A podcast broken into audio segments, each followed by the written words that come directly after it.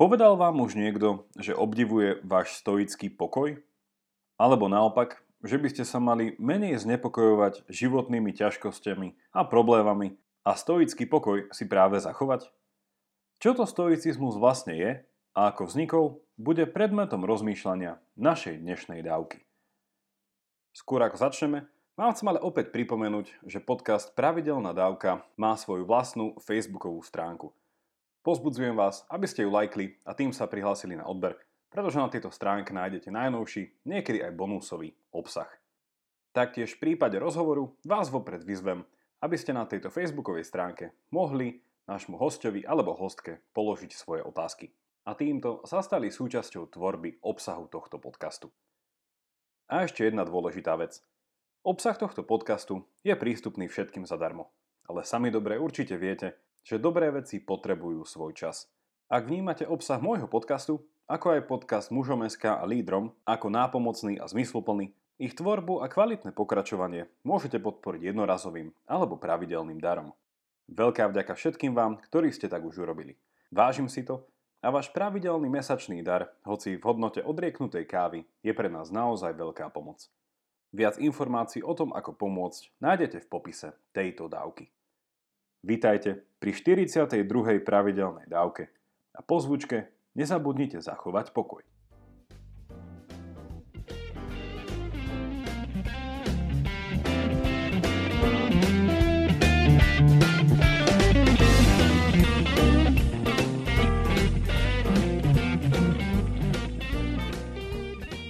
O stoicizme sa často hovorí ako o praktickej filozofii a dokonca sa tiež opisuje ako neoficiálna filozofia rímskej ríše. Čo to teda stoicizmus je? Jeho zakladateľom bol Zenon Skýtia z tedajšieho meského štátu na Cypre a v roku 308 zaklada v Aténach vlastnú filozofickú školu. Aby sme si Zenóna dali trochu do kontextu, Platón žil na prelome 5. a 4. storočia pred Kristom, Aristoteles počas 4. storočia No a Zenon žil na prelome 4. a 3. storočia. V roku 322, keď zomiera Aristoteles, je možné, že Zenon mal asi 12 rokov. Prečo hovoríme o stoicizme ako stoicizme a nie napríklad zenonizme? Jeho názov je odvodený z gréckého stoa poikile, čo znamená stĺpová chodba alebo stĺporadie, ktoré je vyzdobené freskami. A takéto stĺporadia boli neodmysliteľnou súčasťou atenskej agory, teda centra mesta alebo námestia. O stoicizme vo všeobecnosti hovoríme jeho troch fázach, teda o rannom, strednom a neskorom. Ak by sme sa pozreli na ten ranný a stredný, hovoríme o stoicizme, ktorý sa vyvíjal prevažne v Grécku. Pri rannom stoicizme hovoríme o filozofii už spomínaného Zenóna Skýtia – pri strednom stoicizme zostávame stále v Grécku, hovoríme o období 2. až 1. storočia pred Kristom a ide tu o Zenónových pokračovateľov ako filozofa Panetiusa a Posidoniusa. Pri neskorom stoicizme sa posúvame do rímskej ríše a hovoríme o období 1. až 2. storočia po Kristovi a za kľúčových stoikov tohto obdobia považujeme Seneku, čiastočne Cicera, Epiktetusa, no a nie len Trenčanom známeho cisára Marka Aurelia.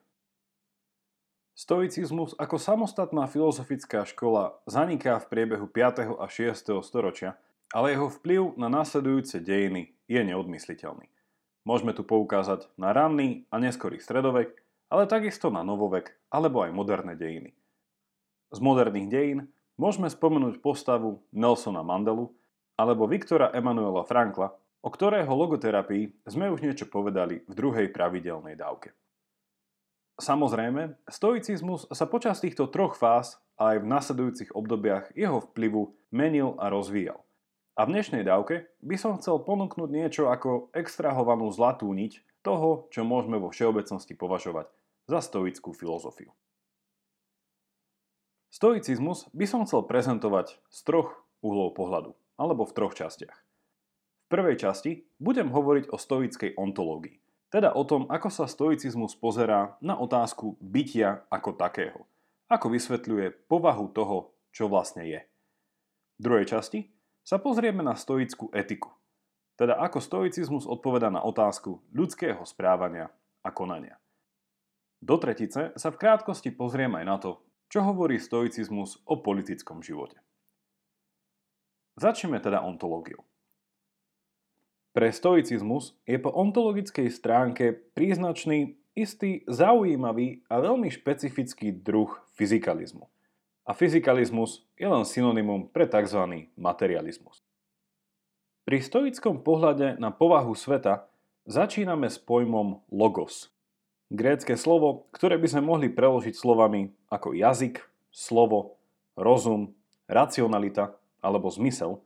No a tento logos pre stoikov znamenal niečo ako stvárňujúci oheň z ktorého pramení celý fyzikálny svet. Logos je tak istý prvotný princíp, ktorý je zodpovedný za stvárnenie a usporiadanie sveta. Tento svet je podľa stojkov zložený z dvoch aktívnych elementov, oheň a vzduch, a z dvoch pasívnych elementov, zem a voda. Kombináciou ohňa a vzduchu vzniká tzv.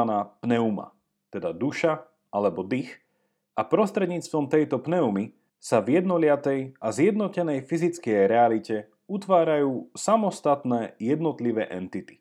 Od rastlín, zvierat až po nás ľudí. Podľa stojkov pneuma je zdroj ako života, tak aj mysle a je práve tou dominantnou schopnosťou, ktorá je vlastná človeku. Realita ako taká, ktorá je podmienená a utváraná už cez vyššie spomenutý logos, je nevyhnutne zákonitá, a teda usporiadaná. A môžeme povedať, že materiálny svet je riadený zákonmi a zákonitosťami a to isté platí aj pre jednotlivé ľudské životy, ako aj pre život politického spoločenstva. A ešte jedna poznámka k stoickej ontológii. Pre stoikov nie je svet úplne deterministický, ako je tomu často pravdou v iných filozofiách, ktoré sú vo svojej podstate materialistické. Stoicizmus na druhej strane stále ponecháva istý priestor pre slobodnú vôľu človeka. Ale o tom si povieme viac o chvíľu. Posuňme sa teraz k druhej časti, a to k tomu, ako sa stoicizmus pozerá na etiku, teda na otázku ľudského správania a konania. Pre stoikov je cieľom ľudského konania eudaimonion, čo z grečne prekladáme ako šťastie a naplnenie. Samozrejme, pri šťastí sa nevyhnutne musíme zastaviť pri jeho definícii. Čo je to šťastie? Stoici tu idú podobných šlapajach ako Aristoteles, pre ktorého je koniec koncov šťastný ten život, ktorý je žitý podľa rozumu. A teda ide o život, ktorý je prežitý múdro. Múdrosť je tak cnosť, ktorá je v očiach stoikov cenená najviac. Pozrime sa teraz na otázku toho, ako stoická etika ktorá je postavená na materialistickej ontológii, zaručuje svoju objektívnosť.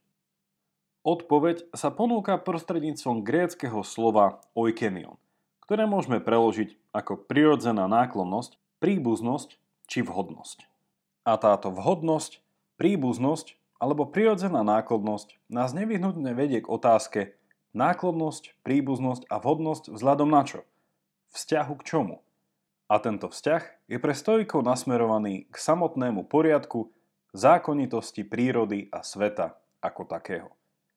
Príroda je vyjadrením samotného logosu, a teda je usporiadaná, riadená zákonmi. A z toho vyplýva, že tieto zákony určujú, čo je správne pre tie entity, ktoré sú tejto prírody súčasťou. Inými slovami, ľudia ako súčasť sveta, ktorý má istú zákonitosť, a usporiadanú prirodzenosť či povahu, majú tiež vlastnú prirodzenosť. A táto ľudská prirodzenosť a povaha sveta sú v pozitívnom vzťahu. Z toho, čo bolo povedané, vidíme, že kľúčovú rolu tu hrajú, mohli by sme povedať, prírodné alebo prirodzené zákony. O aké zákony ide? Sú to zákony, ktoré sú zo svojej povahy racionálne. A ľudia túto racionalitu ako odzrkadľujú tak aj chápu prostredníctvom svojho jazyka. A môžeme tu inými slovami povedať, že ľudia prostredníctvom ich vlastnej rozumnosti, jazyku a racionality, teda vlastného logos, chápu a sú súčasťou väčšieho logosu, ktorým je realita alebo svet ako taký riadený. Podľa stoikov sú ľudia jediné živé entity, ktoré sú schopné participovať na zákonitosti a usporiadaní tohto sveta. A to cez morálny a politický život. Ako sme toho ako ľudia schopní? Cez svoje racionálne schopnosti vieme koncipovať a vytvárať vlastné zákony a uvedomiť si svoje základné a prirodzené práva, ktoré sú na konci dňa základom našej slobody. Slobody, ktorá nie je anarchiou či ľubovôľou, ale podriadením svojho konania istému princípu či pravidlu. Inými slovami, zákony a princípy sú predpokladom slobody, nie ich obmedzenie. Ako príklad si tu môžete predstaviť partičku šachu a spýtať sa otázku, sú pravidlá šachu pre dobrého šachistu oslobodzujúce alebo zotročujúce? Je možné byť šachovým majstrom a pritom nehrať podľa pravidel? Odpovede asi každému jasná. Ak sa teda vrátime k stoicizmu a jeho pohľad na človeka, ľudskú prirodzenosť, na svet a istú prirodzenosť sveta, ktorá sa odzekadľuje v jeho zákonitosti, môžeme povedať, že stoici sú tu veľmi blízko Platóna a Aristotela. Pričom všetky tieto tri filozofie sa pozerajú na človeka ako na občana, ktorý stojí ako jednotlivec pred zákonom. Ako som už spomenul v úvode, stoicizmus je považovaný za neoficiálnu filozofiu rímskej ríše – aj v tomto kontexte vidíme, že stoicizmus prispel mnoho k tomu, čo dneska chápeme ako rímske právo a jeho základné princípy, napríklad rovnosť pred zákonom, a taktiež k pojmu vlády zákona, ktorý je v dnešnej spoločnosti neodmysliteľný. Videli sme tak, že objektívnosť stoickej etiky je ukotvená v istom pohľade na ľudskú prirodzenosť. A pozrime sa teraz, čo je z pohľadu tejto etiky vnímané ako zlo. Ako zlé je jednoducho vnímané všetko, čo narúša logos. A podľa stoicizmu sú horúcimi kandidátmi naše emócie a vášne. Ako s nimi bojovať? Sebadisciplínou, ktorá je získaná cez budovanie cností. Cnosti ako spravodlivosť, odvaha, miernosť či múdrosť a tieto cnosti získavame s cieľom potlačenia rušivých emócií ako hnev, úzkosť, beznádej, zúfalstvo či strach. Okrem budovania cnostného života ponúka stoicizmus ešte ďalší nástroj na potláčanie týchto emócií. A prezentovaný je cez grécky pojem apatia. Slovo, ktoré je blízke slovanskému apatia. Nejde tu ale o apatiu ako indiferentnosť či nezáujem, ale skôr by sme slovo apatia mohli preložiť ako rezignácia alebo odpútanie sa bežnej reči sa apatia tiež môže prekladať ako všetkým známy stoický pokoj. O čo tu teda ide? V prvom rade ide o prijatie ťažkosti života. Uvedomiť si, ako ťažký môže život byť a zmieriť sa vopred s tým, že mi môže priniesť hocičo. Ako protiklad tomuto stoickému mysleniu si môžeme predstaviť niekoho, ktorého dennou filozofiou by bolo niečo ako tvrdenie, veď mne sa to predsa nemôže stať. Práve naopak. Stoicizmus nám ponúka spôsob myslenia, pri ktorom nemôžeme byť nikdy zlom zaskočení alebo ním prekvapení. Taktiež ale musím dodať, a tu sa ukazuje vplyv, ktorý mala škola tzv. cynizmu na stoicizmus, stoicizmus nám týmto prístupom nehovorí, že musíme mať nádej v to, že bude lepšie. Nie. Jednoducho hovorí iba to, že veci sú, aké sú. Život je často tragický a plný utrpenia ale skutočné utrpenie nepramení zo samotnej fyzickej či psychologickej bolesti, ale z môjho osobného, vnútorného nepriatia a úteku pred touto realitou. A v tomto bode by som sa chcel vrátiť už načrtnutej otázke slobody. Ako bolo povedané v časti o ontológii, stoicizmus necháva priestor na slobodnú vôľu človeka – a to na slobodné konanie aj z oči voči najťažším situáciám, ktoré si vieme v živote predstaviť. Stoicizmus, na rozdiel od iných filozofií a hodnotových prúdov, ponúka samovraždu ako možné riešenie.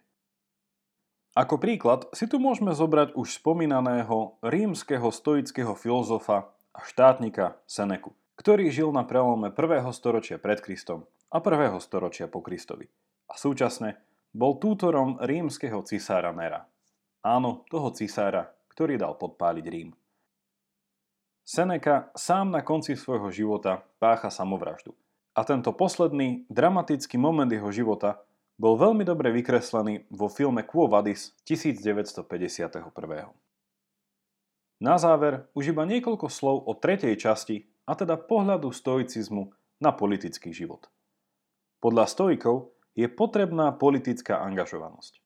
A to z toho dôvodu, že naša ľudská prirodzenosť je poznačená našim vlastným logos, teda schopnosťou vytvárať zákony a naše občianské zákonodárstvo by malo v niečom harmonizovať a byť v symbióze so zákonitosťou prírody a sveta ako takého.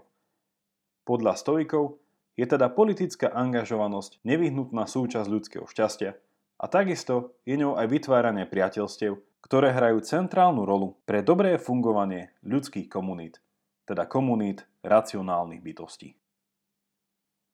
Dnešné rozmýšľanie by som rád zakončil štyrmi poznámkami alebo otázkami či pochybnosťami. Poprvé, čo si máme presne myslieť o tom špecifickom fyzikalizme, na ktorom stoicizmus stojí? Zdá sa, ako by bol stoicizmus z tohto uhla pohľadu napol filozofia a napol náboženstvo. A z histórie vieme, že stoicizmus bol veľmi inštrumentálny pri neskoršom šírení kresťanstva. Otázka tu teda znie, nakoľko by mohol byť stoicizmus v dnešnej dobe považovaný za sekulárnu filozofiu. Druhá poznámka. Ako môžeme dnes rozmýšľať nad stoickou prípustnosťou samovraždy? Je možné čeliť častej nezmyselnosti života aj bez toho, aby bola samovražda prístupná ako jedno z riešení?